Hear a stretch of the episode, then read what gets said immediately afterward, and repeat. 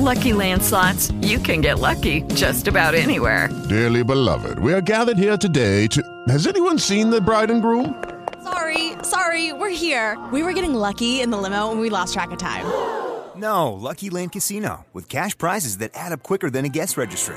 In that case, I pronounce you lucky. Play for free at LuckyLandSlots.com. Daily bonuses are waiting. No purchase necessary. Void were prohibited by law. 18 plus. Terms and conditions apply. See website for details. Caffè 2.0. Internet dalla parte di chi lavora. Con Valentino Spataro.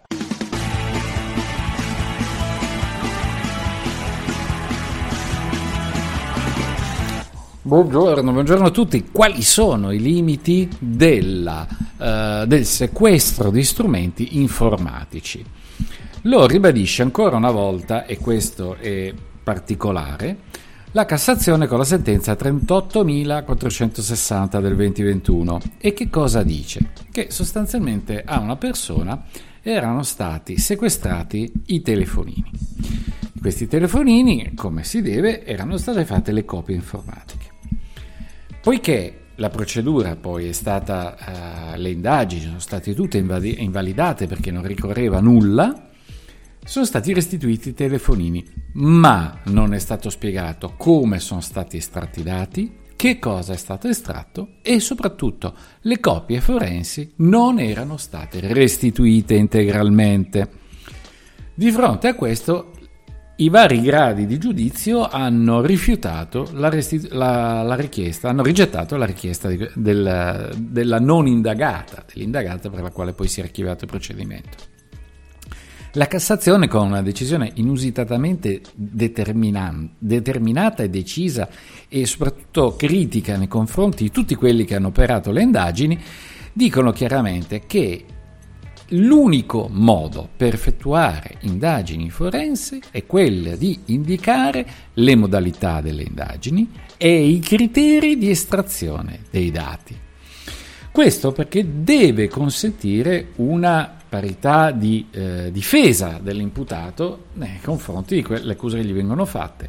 Ma in questo caso abbiamo anche un secondo elemento, il fatto che eh, gli inquirenti si trattenevano copie integrali dei dispositivi mobili, quindi degli smartphone, eh, senza spiegare perché. Basta, potevano fare ulteriori indagini, verificare, vallo a sapere. In ogni caso sarebbero state invalidate perché, violando la privacy, che ormai, diciamocelo chiaro tondo, opera come un principio più che costituzionale, perché la Costituzione rinvia alle norme europee e le norme europee prevalgono quindi su quelle italiane, ecco, di fronte a una illegittimità decisa dalla privacy, a figurarsi se la polizia o gli inquirenti possono utilizzare determinati dati. E noto tuttavia che mh, tutti coloro che operano in questo settore invece partono dall'idea di raccogliere copie, dati, prove informatiche e contestarle e sulla base di quello imputare gli indagati c'è un qualcosa che non torna, perché da una parte non si vogliono avere vincoli, dall'altra ci si sente bloccati. Eh, e quindi si arriva fino in Cassazione per ripetere le cose ovvie. A questo punto forse sarebbe opportuno verificare che queste informazioni arrivino a tutti, perché non è possibile che ci siano cittadini che dopo tutti anni, la prima volta ne ho sentito parlare una ventina di anni fa di cose simili, si trovino ancora in situazioni del genere.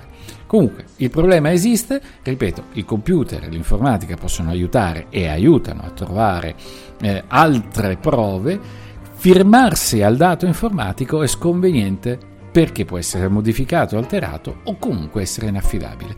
Caffè 2.0 alla prossima.